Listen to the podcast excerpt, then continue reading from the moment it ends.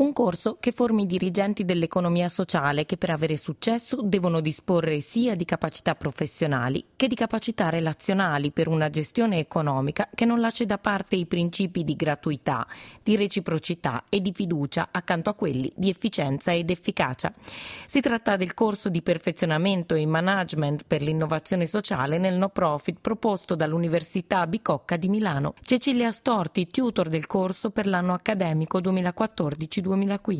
Il contesto nel quale si inserisce il corso è eh, la visione tipica dell'economia civile. L'economia civile che è, è un concetto nato in Italia eh, eh, parecchi anni fa, però è stato comunque fo- fonte di elaborazione e di riflessione dei nostri docenti, il professor Zamagni, il professor Bruni e il professor Porta che è mancato purtroppo da qualche mese. Eh, la visione tipica dell'economia civile quindi prevede una, eh, agi- un agire imprenditoriale che non eh, escluda e, e anzi comprenda i principi della reciprocità, della gratuità e della fiducia accanto a quelli dell'efficienza e dell'efficacia.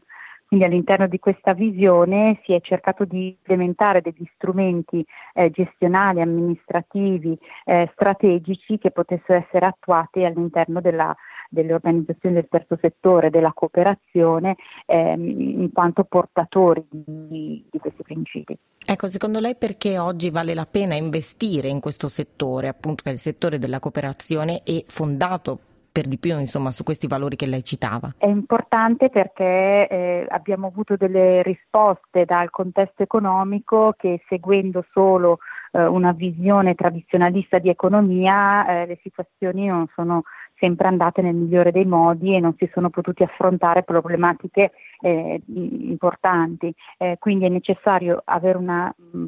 una nuova visione di economia che sappia tenere in considerazione anche il benessere della comunità, lo sviluppo di una comunità e la cooperazione sociale e la cooperazione in generale è comunque portatore eh, di questi principi. Diciamo quindi necessario eh, ulteriormente mh, potenziare certe competenze nell'ottica tipica cooperazio- della cooperazione. Ecco, il corso ha qualche anno, eh, ma insomma la visione della formazione su queste tematiche è, diciamo così, abbastanza nuova. Secondo lei qual è il valore di formare insomma, delle persone che si dedichino anche non soltanto appunto del, agli aspetti dell'economia più tradizionali, se così li vogliamo chiamare, ma appunto in questa nuova visione un po' del tutto? Per noi è importante perché la, la cooperazione, tutto il terzo settore è chiamato a intervenire su ambiti eh, nuovi, ambiti strategici della nostra società eh, che non sono quelli tipici dei decenni precedenti, ma sono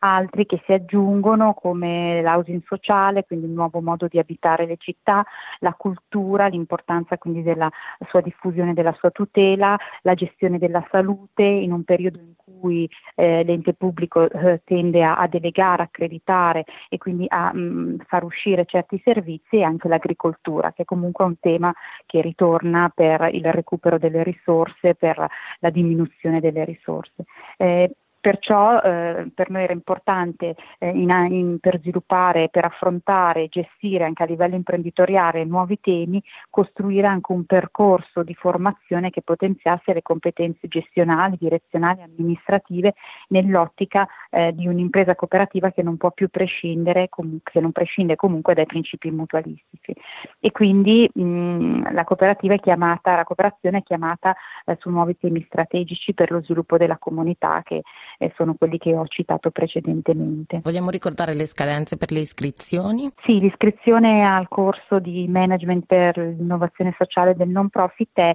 eh, il 14 di ottobre, eh, è prevista una procedura online sul sito dell'Università degli Studi di Milano Bicocca, quindi una procedura anche facilitata perché avviene tutto direttamente senza eh, consegna di documenti cartacei. Eh, seguirà poi un eh, colloquio di selezione in quanto potranno partecipare al corso un massimo di 30 persone del, di, di, quelli che hanno fatto richiesta e quindi ci sarà un colloquio mm, per verificare la motivazione alla partecipazione al corso per poi eh, partire con la prima lezione alla fine di novembre. Ci sono dei requisiti di base? È richiesta, sono richiesta eh, solo la laurea triennale di qualunque tipo di facoltà. Abbiamo mantenuto aperto eh, questo raggio di, di, azione perché ehm, spesso si occupano di questi temi non solo persone che provengono da una laurea in economia, ma anche lauree in sociologia, in giurisprudenza, alcuni anche profili educativi che